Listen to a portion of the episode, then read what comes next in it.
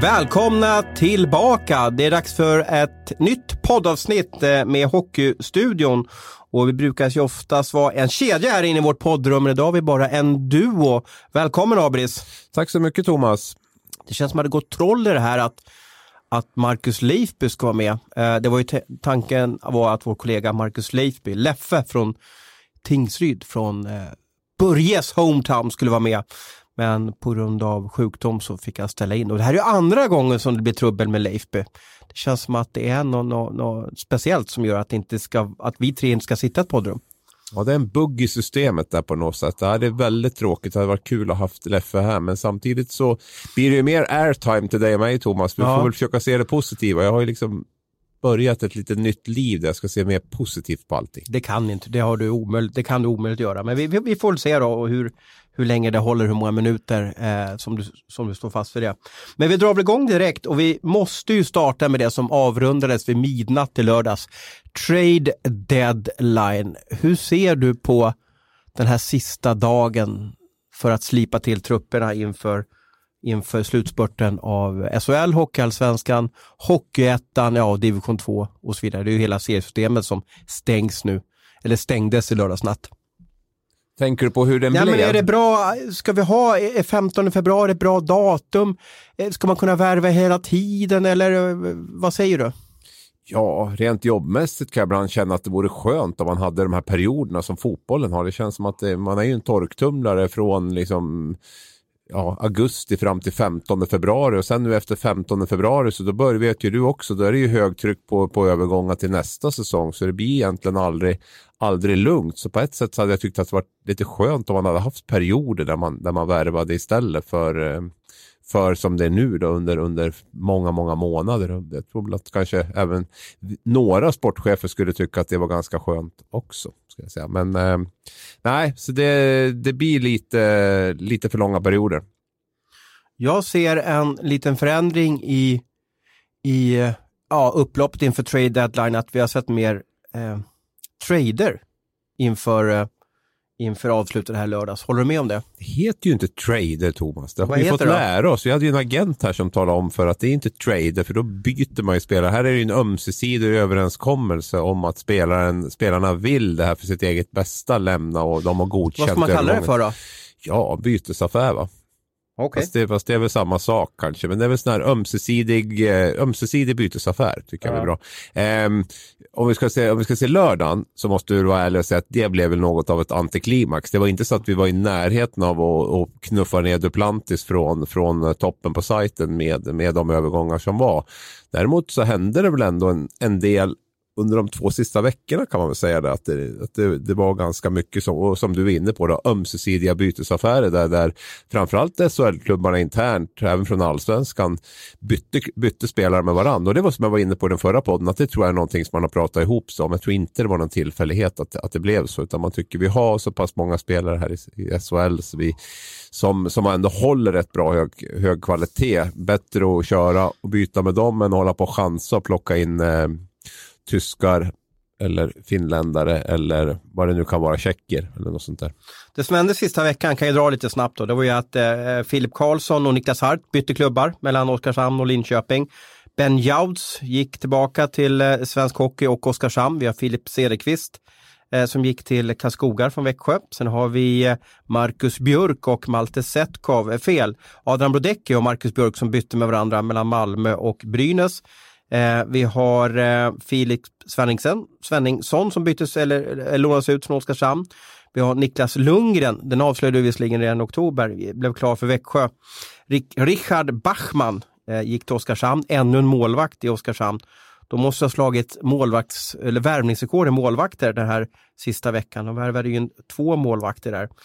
Sen har vi Ryno, Eh, Lugano, grattis, underbar stad. Johan, du kommer trivas din Materazzi där. Du kommer ha, ha enormt trevliga söndag, söndag eftermiddagar där på piazzan och, och softa och dricka lite kaffe. Matt Carey, ett till vårtsvin till Leksand. Alexi Musen Mustonen gick från Lahti till Färjestad. Darren Norwick, Västervik, Skellefteå. Robin Salo, kanske min favorit den här, i den här eh, sista hysterin här som, som blev upp till SHL. En back från Saipa, ung back som gjort väldigt många poäng i, i, i liga som nu ska eh, förgylla Örebro. Så har vi Tony Kallila till Skellefteå. Emil Forslund gick från, jag vet inte om man kallar det från Brynäs till Färjestad, om man gick från SM-liga till, till Färjestad. Vi har Daniel Norbe, en back från Karlskrona. Eh, Karlskrona har problem med pengar så att man väljer att släppa sin, sin bästa back. Viktor Aronsson lånas ut till Oskarshamn och så har vi på slutet här så vart det då Fredrik Pettersson Wenzel då vart du klar för Zürich från Oskarshamn. Um, vad, av alla det här jag, jag läste upp nu, vad sa du mest åh fan över när, när, eh, när det skedde? Fasiken, jag börjar känna dig bra nu. När du satt och drog den här listan så visste jag att den frågan skulle komma. Så nu hann jag sitta och tänka lite grann i alla fall under tiden här. Eh, nej, men jag det är väl inte så mycket åh fan överhuvudtaget i det här, men jag satt faktiskt och kollade på Färjestad i lördags kväll. Ju, vi hade ju förmånen att kunna se tre matcher i, i lördags där i och med att det gick sent. Och jag måste säga att jag, jag blev lite småförtjust i den här Alexi Mustonen faktiskt. Väldigt duktig skridskoåkare. Inte, alltså, påminner lite grann om Marcus, Marcus Nilsson faktiskt tycker jag.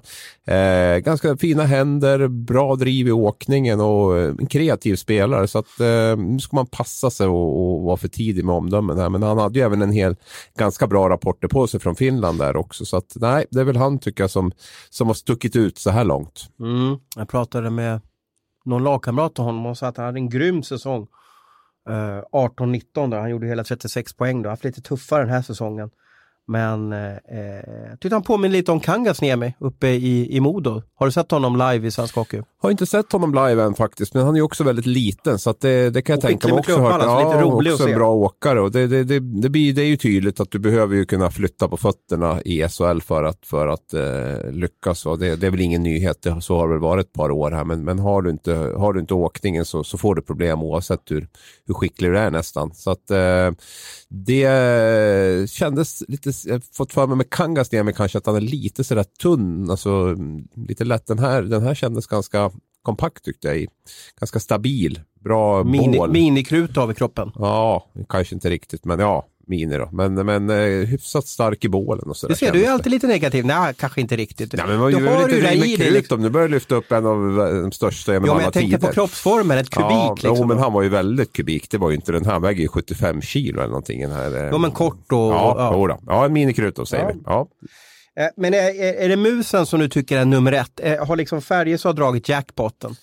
Ja, de har ändå tappat Ja, jag tänkte säga, Färjestad har inte dragit jackpotten så. Man fick in Mustaren som jag tycker är en bra värvning. Men samtidigt tittar man på vad de har tappat. De tappade Läskinen tidigare under säsongen, eller gjorde sig av med Läskinen ska vi säga. De har, gjort, de har skilsmässa med Ryn och man har Linkvist långtidsskadad som inte spelar med. Martin Johansson gick på sönder här också. Så de har ju blivit ganska tufft brandskattad på, på offensiv power där i, framåt. Så det var väl en nödvändighet för dem att få in någonting. För det de har fyllt på med har ju kanske inte varit poängspelare. Jag tänker på Pontus Widerström Lundström och Michael Lära och, ehm, och även då Emil Forslund som han har tagit in här nu. Så att det, de behövde ju verkligen få in någon som också kan, kan bidra lite offensivt. Sen får vi väl se lite med Mustonen. Det jag hörde från Finland var att ju bättre omgivning, ju bättre spelare blir Mustonen. Och eh, nu spelar han väl Karl Jakobsson och Jesper Olofsson här nu då. Färjestad har ju vassare forwards än det, så vi får väl se om de, om de fortsätter köra honom som center i en tredje line eller om man flyttar upp honom eventuellt som en som en ytterforward i, i någon av två toppkedjorna. För han kan spela ytterforward också. Ja. Mm.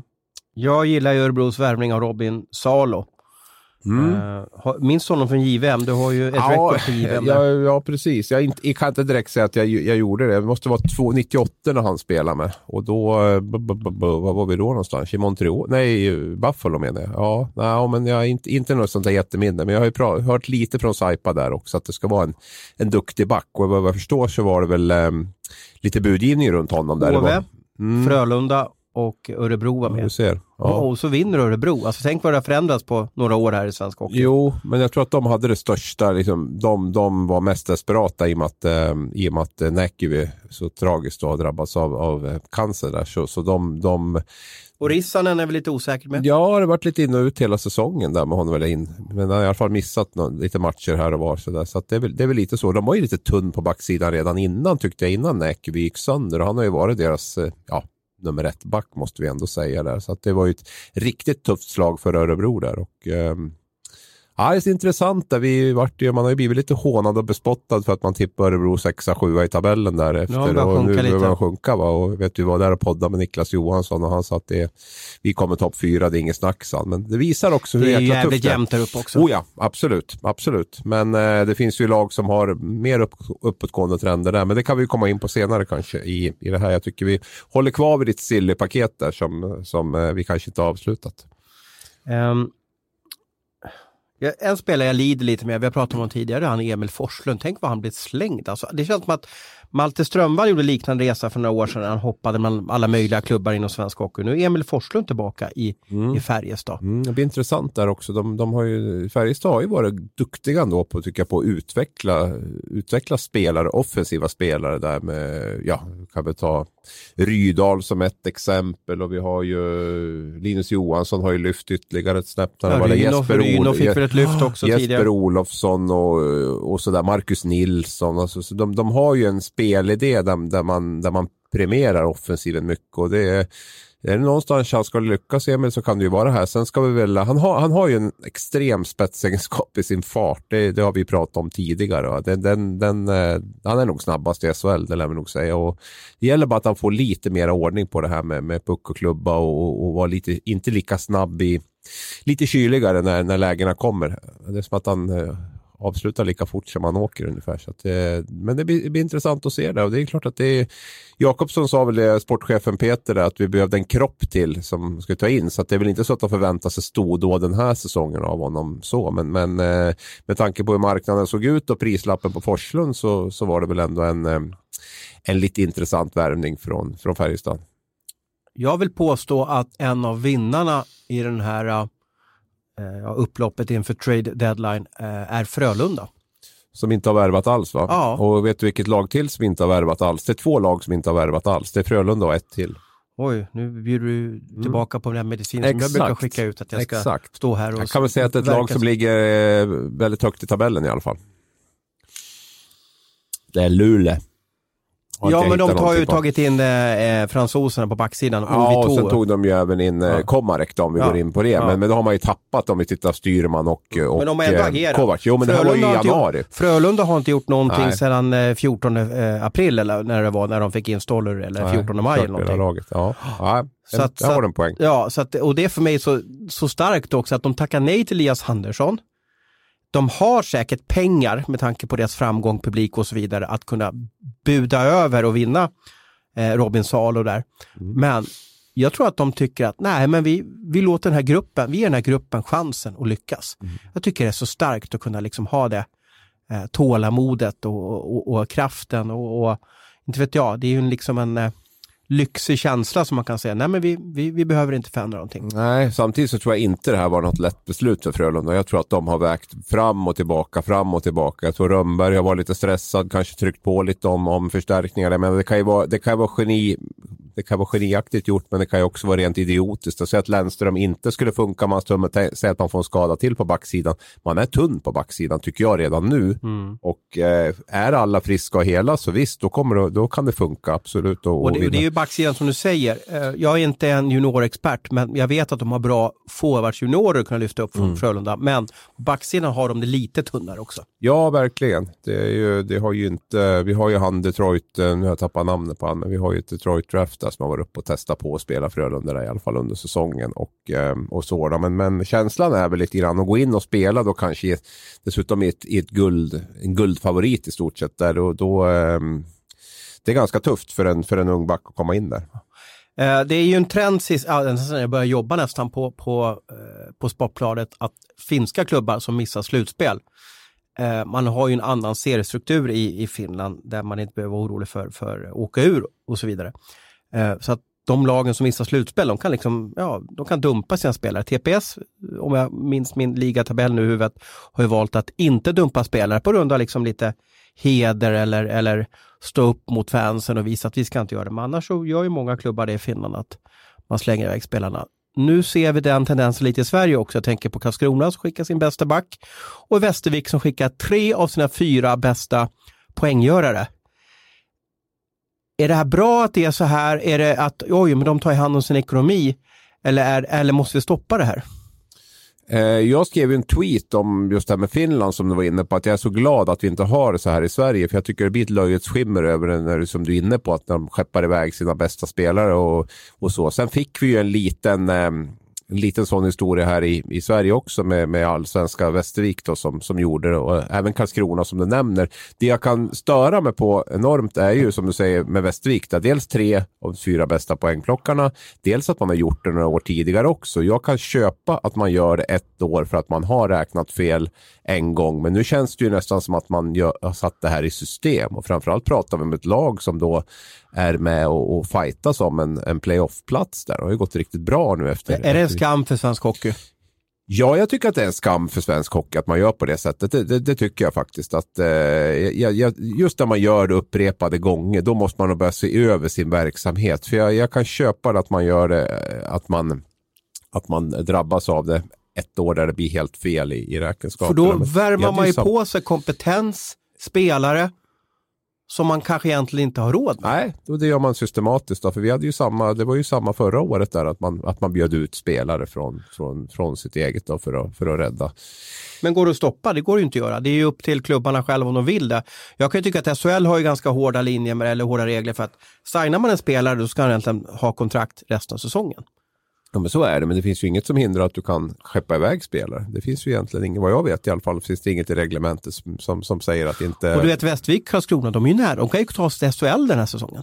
Ja, i princip så kan de ju göra det i praktiken. I teorin är det svårare. Men eh, alltså, nej men det, det, det, blir, det blir ett litet löjets skimmer över det tycker jag mot, mot, mot fansen och allting. Och det är ju illa nog tycker jag om man är ingenmansland och inte har någonting att spela för. För då drabbar det ju andra klubbar. Men nu har man ju trots allt även nu har man ju chansen att vara med och tävla om en SHL-plats som du säger. Och då, då är det frågan om man ska se över sin verksamhet tycker jag. Om, om det verkligen man ska vara i allsvenskan och man ska ha de, de spelarna man ändå har som en strategi att man ska, ska sälja av dem där eh, innan, ja, när man fortfarande har att spela för. Jag vet att det är tuffa krav i, i Hockeyallsvenskan. Kanske främst för Hockeyallsvenskan just på eget kapital och det är ju det här som gör att de är livrädda för att åka på kontrollår och har man kontrollår, det heter inte kontrollår utan det heter att man får ha en varning om jag tar, om minns rätt nu. Kontrollår är ett förlegat begrepp. Men i alla fall man har fått gult kort för att prata fotbollsspråk. Eh, och gör man bort sig ett år till får man rött kort och åker man ur och det ska inte vara någon pardon på längre då. Sen får vi se, ja, det är inte många gånger jag sett att en klubb blev degraderade på grund av ekonomin där. Eh, panten gick ju faktiskt konkurs innan de blev degraderade, så blev ju aldrig degraderade. Eh, men, men jag tycker att det är tråkigt och jag ställde frågan på Twitter i, i lördags där om, om vad, vad säger Karlskronas och Västerviks fans och de hade ju full förståelse för sin mm. klubb. Mm. De tyckte det var helt okej. Okay. Ja. Så jag vet inte om vi lever i helt olika skilda geografiska områden, olika kulturer eller eh, har olika syn på, på, på hockeyn. Men, men äh, där var vi inte överens. Nej, det, det, får vi nog stå för att vi inte är. Sen har jag respekt för det du pratar om med det här med tuffare, alltså det här stegen som man har nu gjort med de här med egna kapitalet och så. Men jag, jag tycker att det måste finnas andra sätt än att man så drastiskt som man gör nu med de tre tre absolut av de fyra bästa poängplockarna bara, bara säljer bort. Det, det har jag svårt att förstå när det dessutom händer ett par, par år i rad också. Så, då tycker jag att man... Eh, nej, då, eh, ja, är man med då, man ska ha ett lag då så att man klarar sig kvar och sen säljer man ut och sen gör man likadant nästa år. Man köper på sig ett lag och så säljer, om man ser att man klarar sig kvar så säljer man bort det. För mig blir ju inte det de rätta sportsliga kriterierna. Och tänk de lagen som ska möta Västervik nu de möter ju ett Västervik som på pappret är försvagat. Sen kan man alltid ja. säga, ja andra kommer kliva fram. Men på pappret ja. är de försvagat jämfört med de lagen som mötte Västervik för två veckor sedan. Ja, ja, absolut. Det är också en bieffekt av det som, som vi absolut inte ska se bort ifrån heller. Det, det finns ju en väldigt stor sportslig aspekt i det också. Det är, det är olyckligt på flera olika sätt.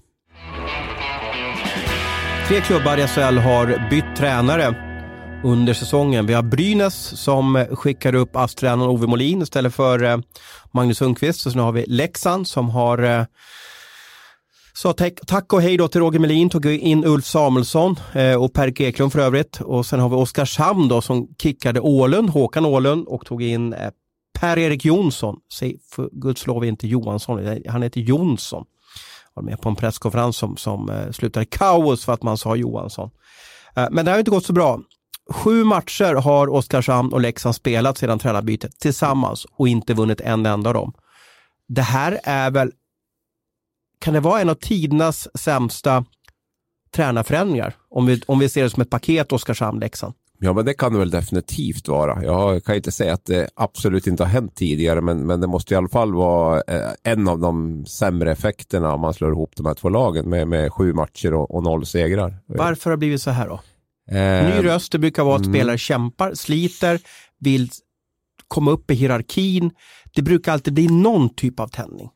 Ja, och det har det liksom inte riktigt blivit. Jag var ju själv och såg Leksand första matchen med Uffe Samuelsson där. Jag tyckte att det var Nej, det såg, det såg liksom lite hämmat ut, lite, lite oroligt, lite rädda spelare. Tvärtom mot vad man kanske hade tänkt sig att de skulle komma ut med en enorm frenesi och sådär. Så det är väl, det är väl kanske det har väl kanske gått lite för långt med, med både dels att man har lite, lite sämre trupper än övriga lag och sen inte, inte spelat bra under säsongen heller och fått med sig Oskarshamn. Det är två olika saker egentligen. Oskarshamn där tror jag inte spelarna var speciellt pigg på att byta tränare. Eh, Leksand tror jag nog att spelarna eh, välkomnade en förändring. Om man du tror inte spelarna tyckte det var skönt att byta bara för att man har någonting att skylla på?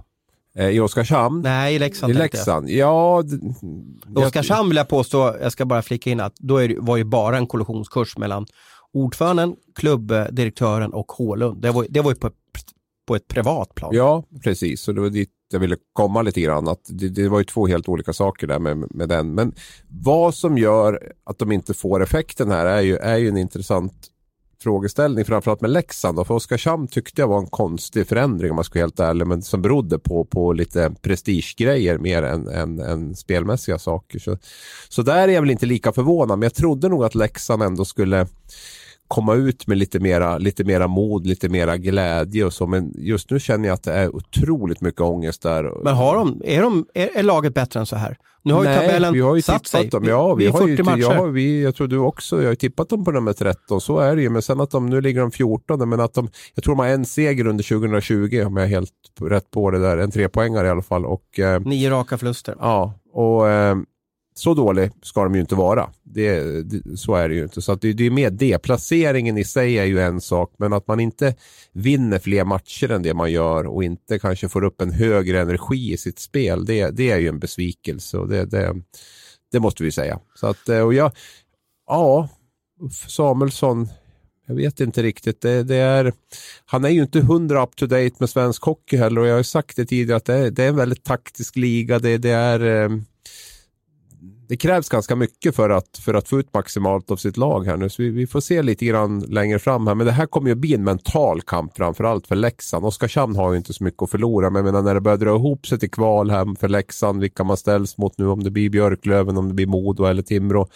Det kommer ju att bli, om det är ångest nu så kommer det att bli ännu mer ångest där och där gäller det verkligen att ha en person som, som kan hantera det här. Är det kört? Det är alltså 33 poäng kvar att spela om. Eh, Oskarshamn har 10 poäng upp till eh, eh, Linköping och Leksand har 13 poäng upp till Linköping. Är det kört eller, eller kan det bli någon sån här supervåg som något, något av de här lagen kan rida på? Eller kan de liksom redan nu börja boka resor och fundera på vad, hur, ska, hur kommer det här playoff-spelet se ut? Ja, men jag har jättesvårt att se att de ska kunna, kunna förändra det här. Utan jag tror att det blir, det blir kval för Leksand och Oskarshamn. Det, det, är min, det är min känsla. Sen vet ju alla att det kan gå väldigt fort att plocka in 10 poäng. Jag tror Brynäs var 10 poäng efter Växjö och det rasslade till det så, så var man i kapp. Men jag har svårt att se att det kommer att ske den här gången. Utan de här två lagen kan nog ställa in sig på att eh, på att börja och eh, scouta lite kvalmotståndare och eh, jobba med, med sitt eget spel framför allt så att man, man känner sig trygga när man, när man går in i, i det här. Då.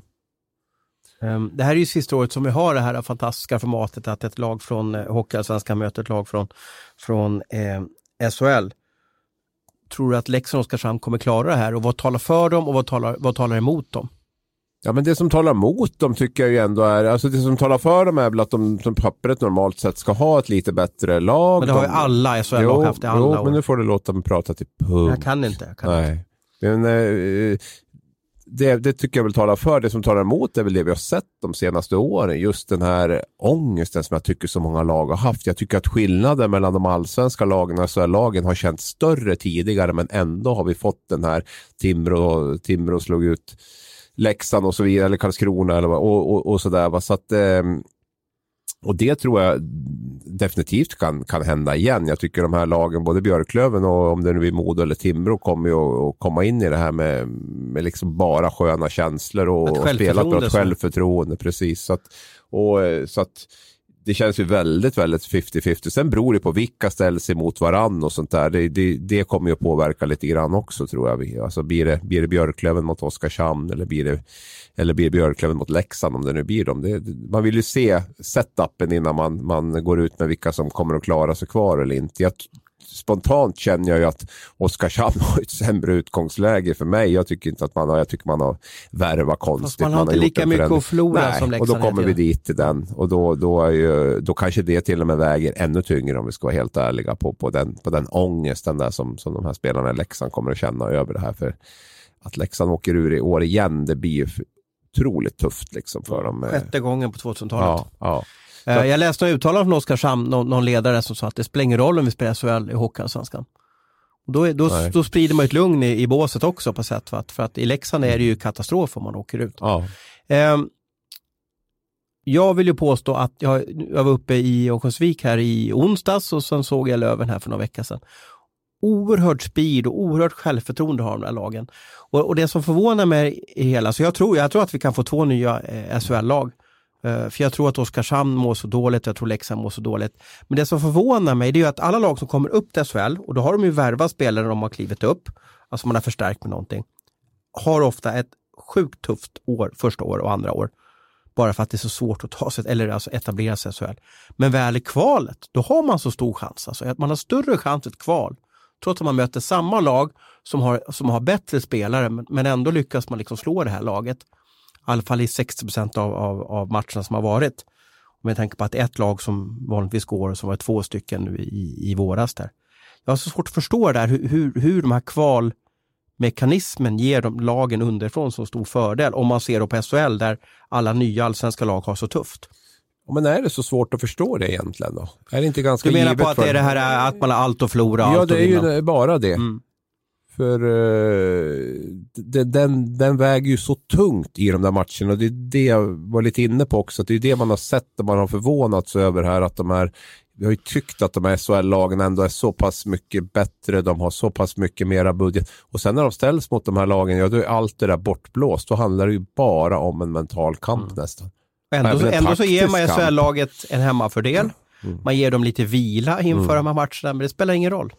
Nej, och det, det, det, är ju, det är ju verkligen så. Sen, sen är det ju också rent taktiskt där. Jag kan ju tycka att eh, om man tittar på Oskarshamn förra året till exempel så tycker jag ju att de vann den taktiska matchen mot Timrå där och jag är ju inte helt främmande för att även Björklöven kommer att, och kanske Modo eh, kommer att vara taktiskt skickligare än de SHL-lagen. För de har fått jobba med sitt spel i lugn och ro. De har ett självförtroende i det de gör och de här lagen som de möter ifrån SHL, det är ju raka motsatsen. Där har man hållit på att jobba med ett spel under hela säsongen som inte riktigt har fungerat och man, man kommer med en förlorande trend och sådär. Så att jag tror att mentala biten är jätteviktig men även att jag tycker i vissa fall att eh, de allsvenska lagen har haft ett, eh, som Mora mot Leksand också under Colletons var ju också mm. en ganska så här, taktisk utmanövrering på något sätt där med.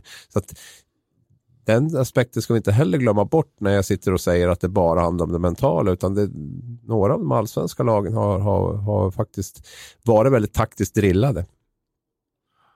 Tror du Oskarshamn och Leksand sitter och skriver ett brev tillsammans nu och vill skicka till SHL och förbundet att man ska införa nästa års regler redan nu, det vill säga att de två spelar en typ av play-out. Att de slipper möta eh, ett allsvenskt lag i ett kval. Jag vet inte, vilket är värst då egentligen? De har i alla fall en chans och, ja. och alltså, ja, jag, jag vet inte 17 där alltså. För att, jag vet att det var ett brev som gick här för, för massa år sedan att man skulle försöka stänga ligan. Och... Men om du var Thomas Johansson nu då, hur skulle du, om du fick den möjligheten nu då? Alltså, du ringer upp här, känner det är Marshall här från SHL. Ja, jag, jag, jag, tror nästan de hellre, jag tror Leksand hellre möter Oskarshamn än, än Björklöven. Mm. Om det nu blir Björklöven. Ja. Det vet de inte heller. Det kan ju bli, kan ju bli Västervik. Ja, det kan bli, ja. eller Södertälje som går ja. som, som ett spjut. Då. Ja. Det, men, men Björklöven för mig känns som det bästa laget. Jag, jag har svårt att se att om det blir Modo eller Timrå där, eller Karlskoga mm. som möter dem i allsvenska finalen. Jag har svårt att se att, att de ska kunna slå dem i tre matcher. Men, men det, där, det där vet man ju aldrig. AIK var ju lika överlägset i fjol. Men, men om vi säger så här då, skulle du vilja bli tvåa eller trea i, i Hockeyallsvenskan då? Ja men det där är ju en sån här fascinerande fråga, för du vet det, det är ju några lag åtta som har gått hela vägen. Ja, och den som förlorar allsvenska finalen, den går ju det aldrig godnatt. upp. Det är ju godnatt. Och den som vinner allsvenska finalen har gått upp tre och fyra gånger ja. sedan det infördes. Ja. Så det är ju den där dödskyssen man får där om man, ja. om man förlorar allsvenska finalen. Och det är ju för att man, kommer ihåg att du och jag stod i, i Leksand för ja, snart ett år sedan och intervjuade Christian Sandberg, kommer du ihåg det? Mm. Då hade de Just alltså det. torskat i match fem mot Oskarshamn. Mm. Och sen så, eh, någon dag, bara någon dag senare skulle de ladda om och möta Leksand då, som vann den här slutspelsserien. Och torskade hemma på Hovet. Och sen åkte de dit i första matchen upp i Leksand. Det var ganska stora siffror, var det inte det? 6 eller 7-1 eller något sånt där? Eller? Ja, det är bäst av tre den var. De ja, vann 2-0 ja, Leksand. Ja. Men du vet, man förstod mm. hur de bara, det var all in på att gå upp och så vart det godnatt för dem. Alltså, han kunde knappt prata Christian, kommer du inte ihåg det? Jo, jo, jo. men det var ju speciellt naturligtvis för, för honom. Det var, ju, det var ju deras chans och det visste ju han också. Ja, han visste ju hur mycket de hade petat in i, i, i det där truppbygget förra året och hur, hur verkligheten såg ut efter det. Och det var ju hans sista säsong i AIK också i alla fall för den här gången. Ehm, nej, men då tänker jag så här, Björklöven tycker du är klart bäst, vilket jag kan hålla med om. Och då är det frågan, vill man bli tvåa där egentligen? Det är kanske bättre att bli trea. För... Fast då går i den där serien där det, där det är eh många lag med och så måste du vinna den. En mm. förlust i den serien. Mm. I, I fjol var det ju så att det stod mellan Leksand och Västerås. Och då var det så att Leksand vann ju borta mot Västerås i den där slutspelsserien och det avgjorde allting. Sen hade ju Västerås inte chansen. En förlust Nej. och du är borta. Nej. Det är ganska tufft.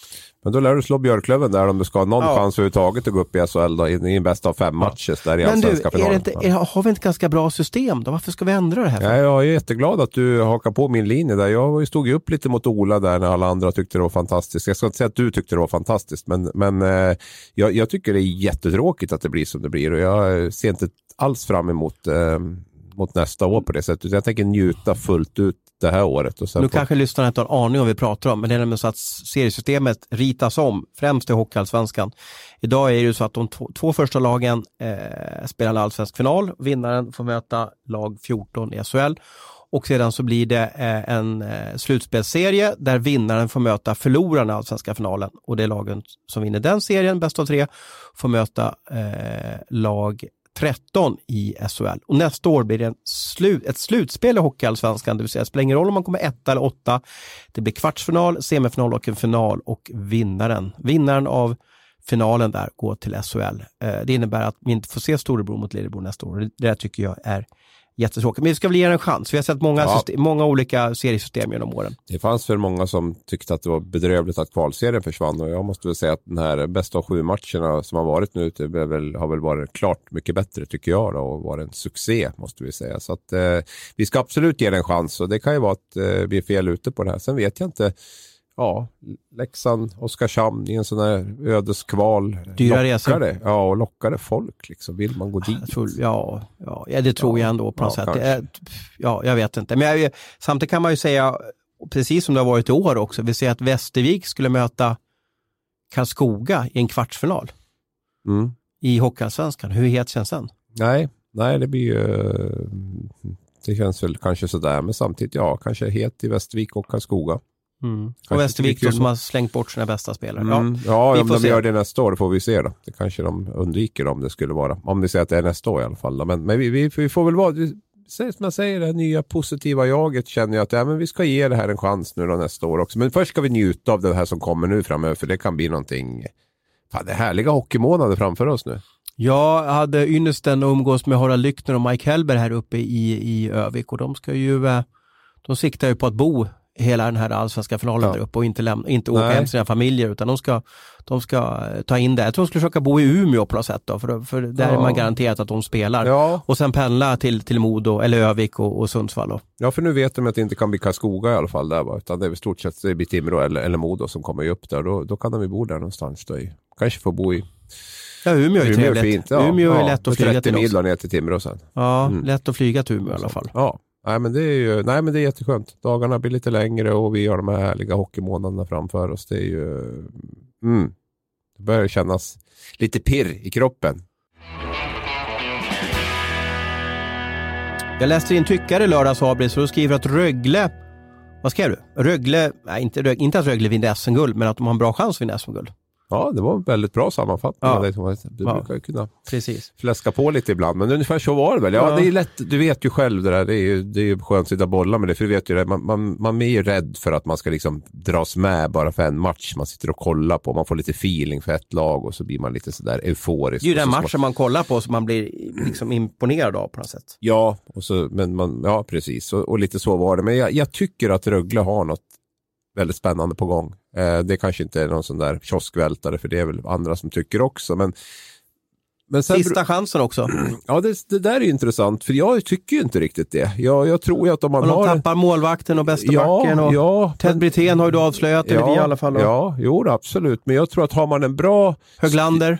Ja, har man en bra styrning på en klubb, eh, noggranna människor som jobbar där och så, så, så hittar man nya fynd i det här. Det, man har ju en väldigt bra struktur i det man gör. Man behöver fylla på med, med några klassspelare till nästa år på de man tappar. Men jag tror inte att jag tror inte att Rögle står och faller med några enskilda namn som, som Curran och Brithén i det här fallet. Även om de är otroligt skickliga så tror jag att de, det är också några av deras bäst betalda spelare som försvinner, vilket också innebär att då kan man ju ta de pengarna och lägga på, det är värre med sån som Elias Pettersson försvinner som hade 30 000 i månadslön och, och och, och leverera som han gjorde. Utan nu, nu pratar vi ändå om två av de absolut bäst betalda spelarna och då kan man ju som sagt hitta förstärkningar. Och jag, jag gillar verkligen det här som Chris och, och även Cam Abbott och tränare och sportchef eh, står för där i, i Rögle. Och jag, jag tror att det här är ett lag som kommer att vara bra i en, ja, det går ju oftast i cykler, men sju, åtta år framöver, det, det tror jag. Um, om du lutar tillbaka nu och inte säger ett snabbt svar då. Um, jag vet att du inte vill vara liksom någon vindflöjor och sådär, men vilket lag vinner Le Mat? Och du får ändra dig. Jag vet ju att vilka lag du har trott på tidigare. Uh, men, men om du bara liksom, vad, vad säger magkänslan nu när vi spelat 80% av SHL? Ja, men jag, jag har tippat Frölunda, jag står för det. Jag tycker, dels vill jag inte ändra och sen tycker jag att jag har inget tips som är bättre än, än Frölunda heller. Utan det, det, de får leva kvar. De vet exakt vad som krävs för att vinna och det ska vi inte underskatta. Det är det som jag tycker med Rögle lite grann. Jag tror att de kanske behöver något slutspel till för att liksom bli ett vinnande lag. Vissa lag går rakt in och, och vinner, typ HV och Brynäs och sådär har gjort det under 2000-talet. här. Men, men, normalt sett så behövs det några år att, att vara med där uppe innan man är redo att liksom klara av ett helt slutspel och, och gå hela vägen. Så att jag, jag tycker det, det talar för Frölunda, plus att man har ju en trupp som är, eh, ja, om inte definitivt tillräckligt bra för att, för att vara med och, och, och vinna SM-guld. Så jag säger Frölunda. Jag vet att, och, och, det är ganska imponerande, de alltså i, i helgen här när man höll på att kika över sin, sin trupp och sista finslipningen så erbjöd man Sebastian Stålberg, alltså om man kunde få något byte. Men, och det är ganska efter att kunna erbjuda en sån spelare utåt då, för då har man ganska stor bredd på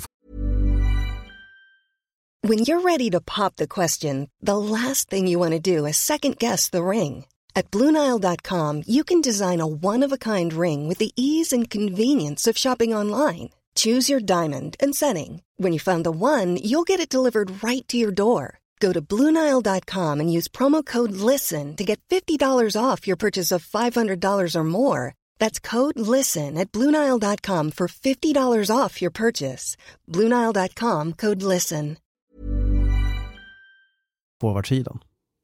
Ja, nej, och det har ju varit deras, jag ska inte säga dilemma, men de har ju, de har ju haft det tufft. Han vill, han vill inte lämna Göteborg? Nej, han vill inte lämna och han har stått utanför. Lukas Raymond har väl kanske inte fått den istid som man hade, hade hoppats på. Så, där. så man, man har ju haft lite överflödets förbannelse där i, på forwardsidan stundtals. Där. Nu, nu kommer, kommer det väl snarare vara en styrka här in mot slutet där att får man en eller två skador så, så har man ändå fullgoda ersättare att gå in där. Och det... Men varför säger du inte Luleå då? Jag tycker kanske att det fattas lite grann där. Man är otroligt gedigna och man, man, man, man maler på, och man nöter på. Men jag tycker att ehm, um, saknar lite den där sista edgen för att, för att liksom bli det där vinnande laget. Jag tycker också lite oroväckande hur man, ska inte säga vek ner sig, men som man uppträdde mot Frölunda i den här CHL um, ehm, semin var det va?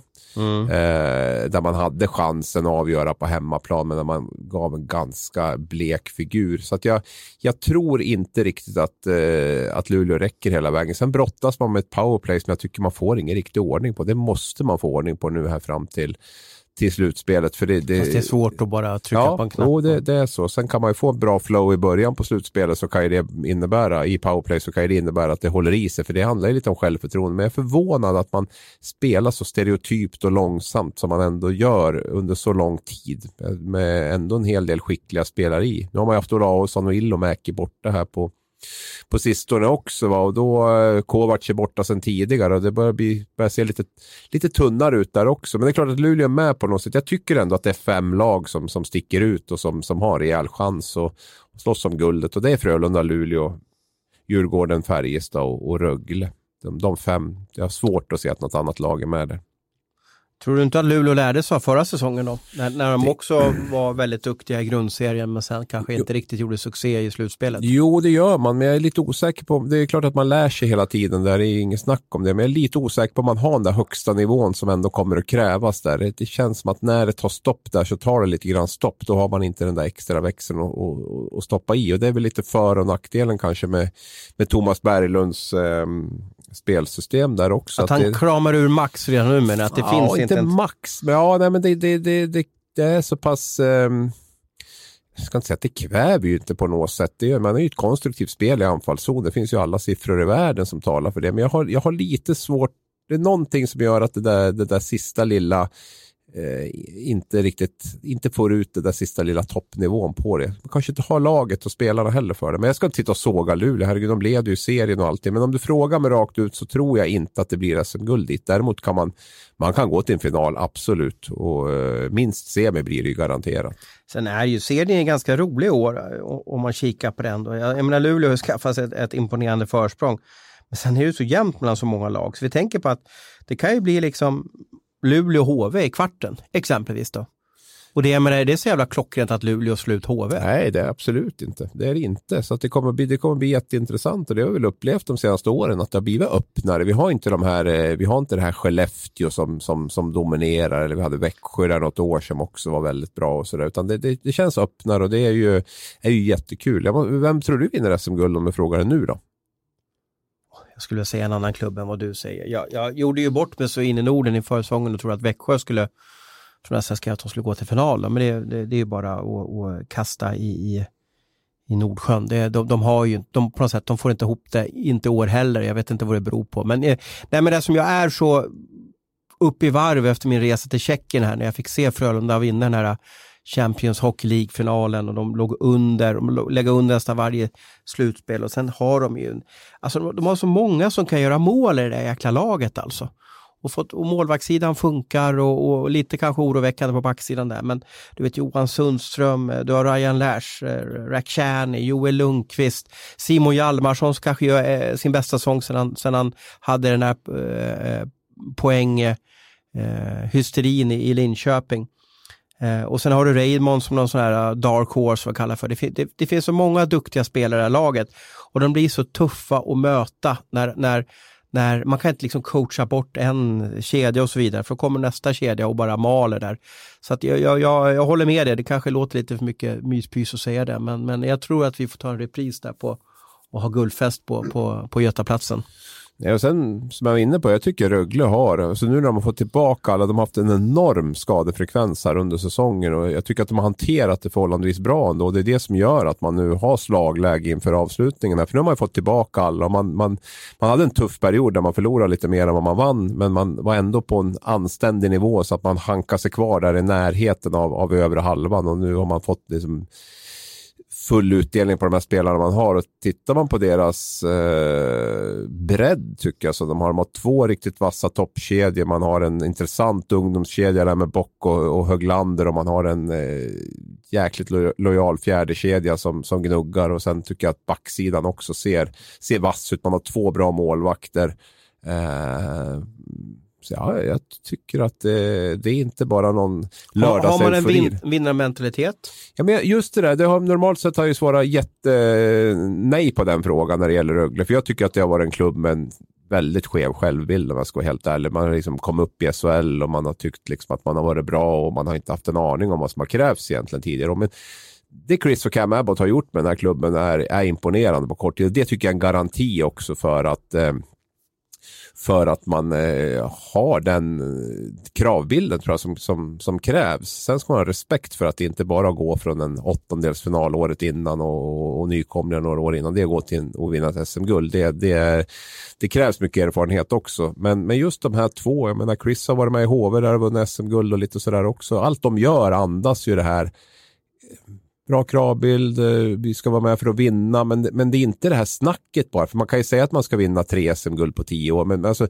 man måste ju bygga upp det med någonting också. Jag tycker att de gör det med sitt sätt att, sätt att arbeta. De är jävligt noggranna, de är, förlåt att jag svär, de, just det här att de klar bild också Chris. Han har ju byggt det här laget väldigt smart. Om man tittar på deras eh, tredje kedja till exempel med Bock, Höglander och Ryfors så kostar ju den väldigt, väldigt lite. Och skickliga och roliga hockeyspelare. Ja, och kostar inte mycket. Och det gör ju också att man kan ju lägga på mera på, på, eh, på första och andra femman där. Och det är så jag tror också att han bygger. Han tackar nej till spelare och säger, nej men han är inte värd så där mycket. Då hittar jag en bättre. Då tar jag Erlen, Erlen Lesund från Mora och, och tar in honom där. Vi har Samuel Johannesson som vi har från egna leden som vi går in och och, och ger mycket istid och, och sådana där saker. Så att jag tycker att han, han är en smart lagbyggare. Jag skulle kunna säga att han och ja, Jocke Eriksson i Djurgården tycker jag också har en har det där lite grann att man, man tar inte de här 100 000 kronor i månaden spelarna bara för att, utan man gör en jäkligt noggrann bedömning på vad varje spelare är värd. Och tycker man det blir för hög prislapp, då tar man någon annan istället. För då har man så pass bra koll så att man har scoutat spelare som man vet att ja, men den här killen gör samma jobb för, för halva priset kanske blir guldfest på Klitterhus pensionat. Ja, det vore vi, något. Va? Ja, precis. Har du bott där förresten? Helt underbart, lite mysigt. Nej, Exakt på stranden. Jag vet att Erik Granqvist brukar gå utanför och, och mm. meditera och springa och så vidare. Men, men wow, när man har hela, vad nu, vad nu vattnet heter utanför där. Men det är, helt, det är, det är så vackert. Det man ser bort till Jill Johnsons hus där och så ja. vidare. Så det... Man säger där, det är när krokusarna blommar någonting va, som det brukar, som hockeylivet lever upp i, i Ängelholm. Jag tror att det finns någon sån där slogan där. Fast krokusarna blommar redan nu där. Ja, jag vet inte. Mm. Ja, ja, de spelar ju golf året runt. Det, där. Ja, jo, Nej, men det, det, alltså det som är roligt för oss då, det, det, är ju om det blir något nytt, förstår du? Vi är ganska trötta på att, att åka till Skellefteå. Nej, ganska... det är vi inte. Vi tycker det är Ja, men jag vet, det är bara för att du har någon specialingång på något hotell där, så du får någon, någon svit varje gång. Nej, men det är väl härligt med slutspel. Men, men det är väl kul att åka till någon ny klubb? Absolut, ja. ja. Det är jättekul att det kommer men, upp Jocke Lindström har du gjort lite intervjuer med, va? och Joel Lundqvist också. Så är det. Så är det. Nej, men det är jättekul att det, att det kommer, upp, eh, kommer upp nya. Och det är också ett eh, det visar att systemet fungerar lite grann. Gör man bra saker så, så har man möjlighet att, att, att bli bra. Det har ju Skellefteå och Växjö också visat genom åren här att det, det är inte fyra klubbar som vi var rädda för ett tag. Då. När jag började jobba på Aftonbladet 2005 eller vad det var så kändes det som att det var the big four där med ja. Frölunda, HV, Linköping och, och Färjestad. Färjestad och de som startade ja, Nordic Trophy ja, som blev European man, Trophy som blev Champions Hockey League där. Och då tänkte man nu blir det de här fyra som kommer att dominera. Men så har det inte alls blivit och det är ju, nu tror jag, jag tror att Rögle har, har någonting riktigt eh, intressant på gång här framöver. Jag har svårt att förstå skillnaden mellan eh, Händemarks tackling och Joel Lundqvists tackling. Eh, hänger du med jag menar? Jag hänger med fullt ut vad ja, du menar. Kan du inte hjälpa våra läsare vad jag, vad jag syftar på och vad jag tänker på? Ja, men det är ju två, ben, två bentacklingar du, du är inne på. Den ena var ju Fredrik Händemark då, som satt in på Frölundas Viktor Ekbom vill jag minnas att det var. Och eh, det är ju ett par veckor sedan eller några veckor sedan. Och sedan har vi Joel Lundqvist då, som fick matchstraff i, eh, i lördags efter en liknande bentackling då mot, eh, mot Leon Bristedt. Och eh, han fick inte bara matchstraff utan det blev anmält till disciplinnämnden och disciplinnämnden la på ytterligare en match för Joel. Då. Så att eh, Händemark helt utan straff. Eh, Joel då, eh, ja, två matcher får vi väl säga, då, för det var ganska tidigt. Det var ju första perioden redan mot Rögle, mm. så det blev ju två matcher. Jag mässade lite med, med, med Joel. Jag eh, tycker han har en väldigt bra och nykter syn på hockey och han var, han var rosenrasande. Han brukar inte vara sådär. Han, han tyckte att det var eftersom eh, Bristedt spelade i, powerplayet efterföljande där. Mm. Eh, så tyckte han att det var väldigt konstigt bedömt då. Eh, nu är det ju han, han drabbas ju av det så det är klart att han tycker så. Men jag, när jag ser det fram och tillbaka, jag såg någon som har gjort en liten rolig GIF där på det, så är det så oerhört snarlikt. Så jag funderar på, har vi ett fungerande system och vattentätt system? Blir det korrekta bedömningar och straff och så vidare? Eller ska vi, ska vi ruska om lite och göra om lite? Eh, nej men det är väl klart att det inte blir, i alla bedömningar så blir det ju, så blir det ju skillnader. Det, ju, det har vi ju varit inne på tidigare om det så gäller domare på isen eller, eller referensgrupper. Jo men eller... här är det ju inga tiondelsbedömningar utan nej, här är det nej, ju... nej, men det är fortfarande mänskliga, flera mänskliga hjärnor som ska, som ska samarbeta och, och göra en bedömning och det är klart att ibland blir det ju, blir det ju fel. Jag har ju sett ja, vi kan väl säga, det var väl Sanne Lindström som lyfte fram att det var liksom en touch med skridskon först i, i den eh, Ekbom-tacklingen där. Jag, för, min, för min del blir det lite... Eh, Vadå touch med skridskon? Ja, att det första, första kontakten är ju skridsko mot skridsko och att det i sin tur skulle liksom eh, mildrar då att det inte var någon, var någon knätackling, att det inte gick eh, ben mot ben eller knä mot knä. Um, jag tycker ju inte, man tittar på situationen som helhet så tycker jag att eh, Händemarks också ska, ska bedömas på samma sätt som Joel. Jag, jag tycker jag gick direkt in och läste regelboken när det här hände, för jag var lite osäker, för det pratades om 2 plus 2 och 2 plus 10 och, och, allt möjligt där vad han skulle haft istället för det här. Jag, när jag går in och läser regelboken så, så tycker jag att det är solklart att det är ett matchstraff på Joel. Jag tycker det är ett game misconduct. Den är så pass vårdslös så att den, det bör vara en, ett större straff då än, än, bara två minuter. För det är bara två minuter eller matchstraff som det går att sätta mm. på en niing. Mm. Och, men jag tycker att det skulle ha stannat där. Och eh, framför allt då när det inte hände Mark Sens blev inskickat till disciplinnämnden, vilket jag tycker är lite konstigt också att man inte låter disciplinnämnden göra den bedömningen på, på Händemarks eh, eh, ja, förseelse. Då. Framförallt då när man väljer att, att låta dem göra det på, på Lundqvists förseelse. Så att eh, ja, min bedömning är att det borde vara att det borde ha varit matchstraff både Händemark och Joel Lundqvist men inte att det skulle ha gått vidare till, till ett matchpenalty eller uppgraderas till ett matchpenalty som det i princip blir nu då, när man, när man eh, stänger av Joel en match. Då. Nu kanske jag har foliehatt på mig eller, eller Jaromir Jagrs toppluva, vad vet jag, men var det ett sätt att markera mot Joel att det inte är han som bestämmer i svensk hockey? Man kan ju ha dem där. Jag bara, som det, det, var, var, inte negativ nu. Nej, nej, jag är inte negativ. Jag sitter bara och tänker så det knakar. Jag, jag hoppas ju verkligen inte, jag tror inte att det är så. För är vi på den nivån så, så, eh, så är det ju direkt, liksom, då blir det ju pinsamt tycker jag. Utan det är klart att han ska bedömas efter, efter den, den han är. Sen förstår jag också att spelare bedöms olika, så, så kan det vara. Men att man skulle gå in nu och markera och ge honom ett tuffare straff. Jag menar, Händemark är ju inte någon, någon rookie som åker runt i ligan heller om man ser det på, på det sättet. Utan det är ju det är ju det, det, tror jag inte. Och sen är jag lite tveksam till det här med att man ska bedöma skadan som, som, som Joel var inne på. Jag, jag tycker, jag har varit inne på det förut, att jag tycker ändå att det är, är själva utförandet som ska bedömas, inte konsekvensen av det. För att det, blir, det blir fel om man ska, om man ska liksom drabbas. För det där med skador kan ju vara så, det kan ju handla om millimeter hit eller dit eller kan vara någon som har ett dåligt knä från tidigare eller vad som helst. Ja, så det blir, jag tycker att händelsen ska, ska bedömas. Men vi har ju ofta så vid, vid eh, huvudtackningar ja, så bedöms de hårdare vid skada. Det har jag sagt också att jag tycker det är fel. Jag tycker man måste bedöma, för jag tror man hamnar i en väldigt konstig situation om man ska bedöma eh, utfallet av det. För det beror ju till stor del också väldigt mycket på hur den som blir tacklad agerar. Och det, jag tycker man ska titta på vad, vad den, den man straffar, vad gör han?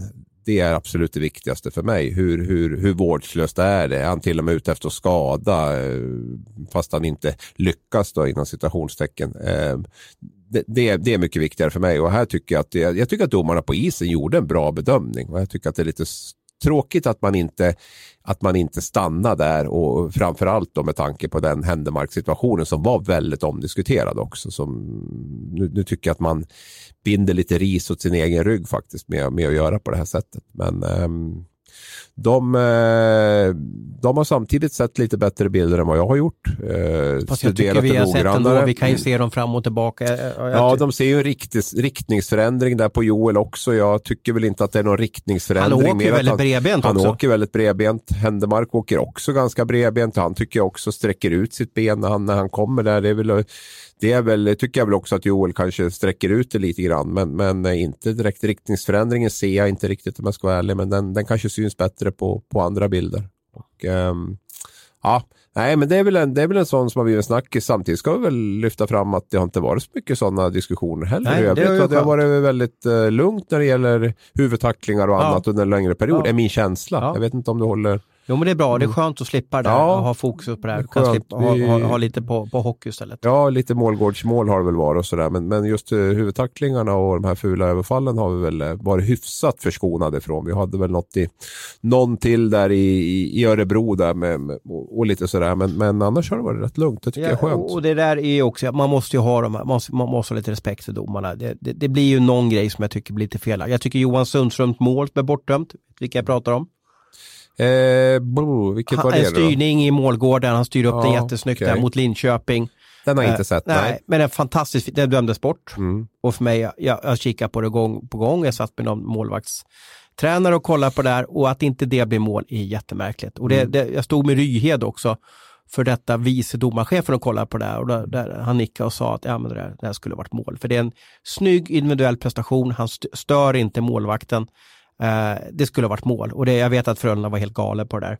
Nu brukar de ha synpunkter på domarna men, men det här var, det här var, det var, det var felaktigt var det. det du får, du får googla på den sen. Ja det ska jag göra, det är intressant också för jag gjorde en domarenkät där. Thomas Kuben Andersson, legendariska domare, han var ju ganska frän mot situationsrummet och sa att de lägger sig i för mycket. Och jag sa till honom att ja men nu är det väl så här Thomas att det är domarna som tar beslutet där på, på, i båset och de tittar på filmen. Han hävdar att det är mycket påtryckningar ifrån, ja, från jag har ju praoat, jag... jag har praoat i stationsrummet och de lägger fram bilder. Men det är klart, det, det diskuteras lite. Alltså, ja. jag Det är ju starka profiler i, i situationsrummet. Och det var väl förra året också som du var där va? Mm. Jag tror att det blir ännu mer att det ligger på domarna i år, sagt ja. utåt i alla fall. Men, Men tänk dig också att de har så... puls, de mm. kommer in, de får jo. headset på sig. Ja.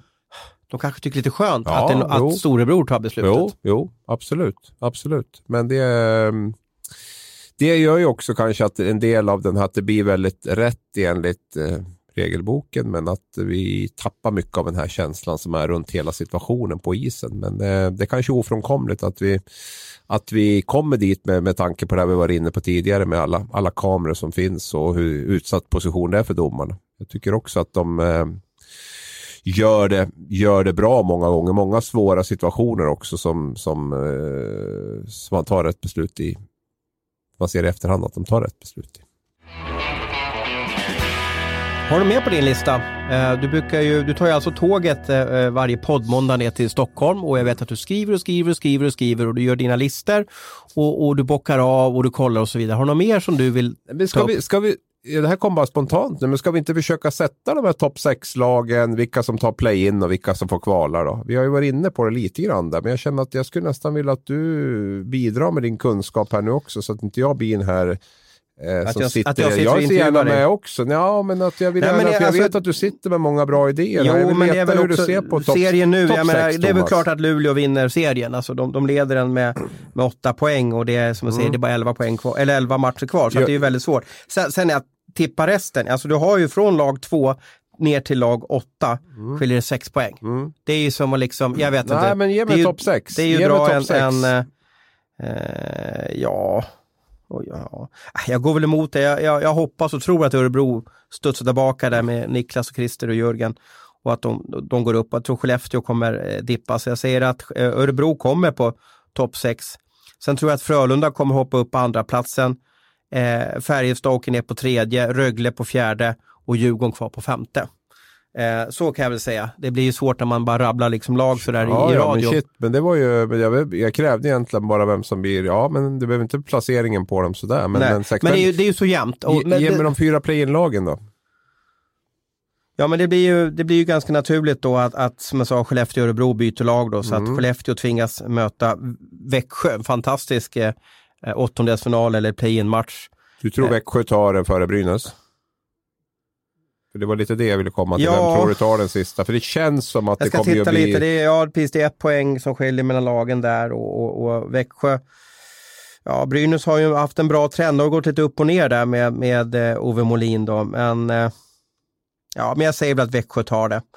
Eh, Växjö och Skellefteå är ganska roliga, jobbiga, jobbiga resor men eftersom det är två för detta storlag, två lag som dominerade svensk hockey några år där. Så att det är starka profiler där med, med Jocke Lindström och Sam Hallam och, och, och Shinnimin och, och, och vad allt det finns i de där lagen. Så det är ganska kul matchserie. Och sen blir det ju, det blir ju naturligt att det blir två lag kvar där som, få, få HV Malmö då som får tampas om, om den, den, eh, den sista play-in-matchen där då. Men ja men visst, du har ju faktiskt, du har en strecksida Brynäs-Växjö då som är intressant. Vilket lag tror du tar av Brynäs-Växjö? Den kommer Växjö missa slut, kommer inte topp 10 alltså. Usch. Nej, jag hade hoppats slippa det. Det är svårt alltså mellan de här två. Växjö har ju en match till godo också, men har ju inte spelat bra den här säsongen. Jag vet inte. Oh, och du vet, nu har vi facit. Alltså har man inte spelat bra på 40 matcher Nej. så finns det inte. Nej. Nej, jag säger nog Brynäs där. Jag tippar dem 10 inför säsongen, så att då, då, då prickar jag väl in dem där, även om jag hade Växjö vad hade mycket du? högre. Ja, vad hade du Växjö då? sexa tror Sex. jag. Ja, typ femma, femma eller sexa ska jag säga, så att jag blir ännu fel där. Då. Men tycker de har svårt att få ihop det Växjö. Jag vet inte. Jag ska inte säga att Brynäs har tokimponerat heller i, i spelmässigt. De har vunnit rätt mycket här, men, men jag blir inte klok på Växjö. Jag tycker inte att de får någon snurr på det. Innan vi går och käkar lunch här så vill jag avkräva dig på en sak, Abris. Eh, vi har ju gått igenom en, en eh, nyhetsintensiv säsong, eh, som alltid. Man, man, tror att ah, det händer ingenting, men, men det gör det alltid. Vi har Kovacs-gate, vi har haft eh, tränarbyten och vi har haft eh, trade deadline som, som slutades nu i, avslutades här i lördags. Va, va, vilken rubrik kommer du vara mest stolt över kommande veckan? Vad är det nu som är på gång? Eller, eller ska vi bara sitta och käka popcorn och vänta slutspelet nu? Eller kommer det hända någonting i svensk hockey? Nej, men ska man avslöja det här då, i Ja, men något du tror. Det behöver inte vara att det är en nyhet att, att Wayne Gretzky går in och hjälper Ulf Samuelsson i Leksand. Utan... Nej, men jag hoppas väl kunna gå in och avslöja någon, någon intressant eh, övergång som är klar till, till eh, SHL. Alltså en, en SHL-spelare som byter SHL-klubb till nästa säsong. Ja, för nu börjar ju den alltid. och den, den, den liksom vill jag nog inte precisera mer än så. För att då blir det... Men det är, det är en övergång du tror kan dominera svensk hockey? Ja, svårt att se att vi kommer att... Alltså, ja, jag tror att det, att det kan vara något sånt i så fall om du frågar mig rakt på. Så, mm.